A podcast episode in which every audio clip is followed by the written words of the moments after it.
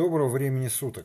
Вы знаете, обратил внимание на одно обстоятельство. Часто приходят на персональные занятия родители со своими 11-14-летними толстыми детишками. Последних, конечно, нельзя винить в лишнем весе, ведь, как правило, родители их не учат правильному питанию, и они этого просто не знают. Это не преподают ни в школе, ни в вузах. Я уже много говорил на эту тему. Государству просто невыгодно иметь здоровую нацию. Поэтому в школах пичкают детей булочками, разваренной лапшой и сосисками. А как иначе? Ведь если все будут правильно питаться, а, фарминдустрия просто загнется. И госчиновники останутся без дач и яхт. Дети их будут учиться в стадных школах. Но это тема не данного поста.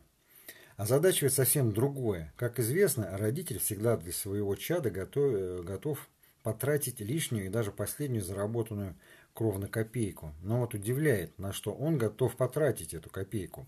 Когда узнает стоимость персональных занятий, направленных на похудение, чешет свою репу и говорит, как-то дороговато. Вот тут начинается самый бред. При этом ребенок со смартфоном или планшетом одет в дорогие вещи и, как правило, постоянно зависает в фастфудах.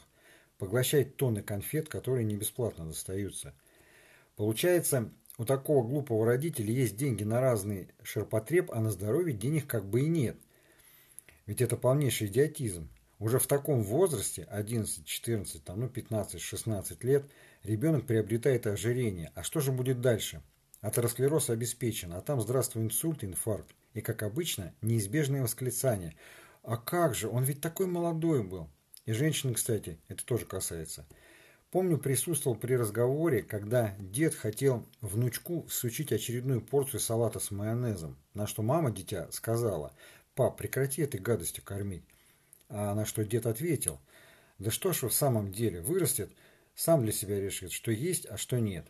Одного не учел, умудренный опытом, в кавычках, дед семейства, когда ребенок вырастет, взращенный на таком принципе питания, он будет уже далеко инвалид. Меня иногда поражает, насколько люди недальновидны и наивны. А, и просто не хотят делать какие-то выводы. И ведь не в тайге же мы живем. Сейчас только мертвый не вещает о вреде переедания, о вреде жареного, сладкого, мучного. И родители словно не хотят здоровья своим детям.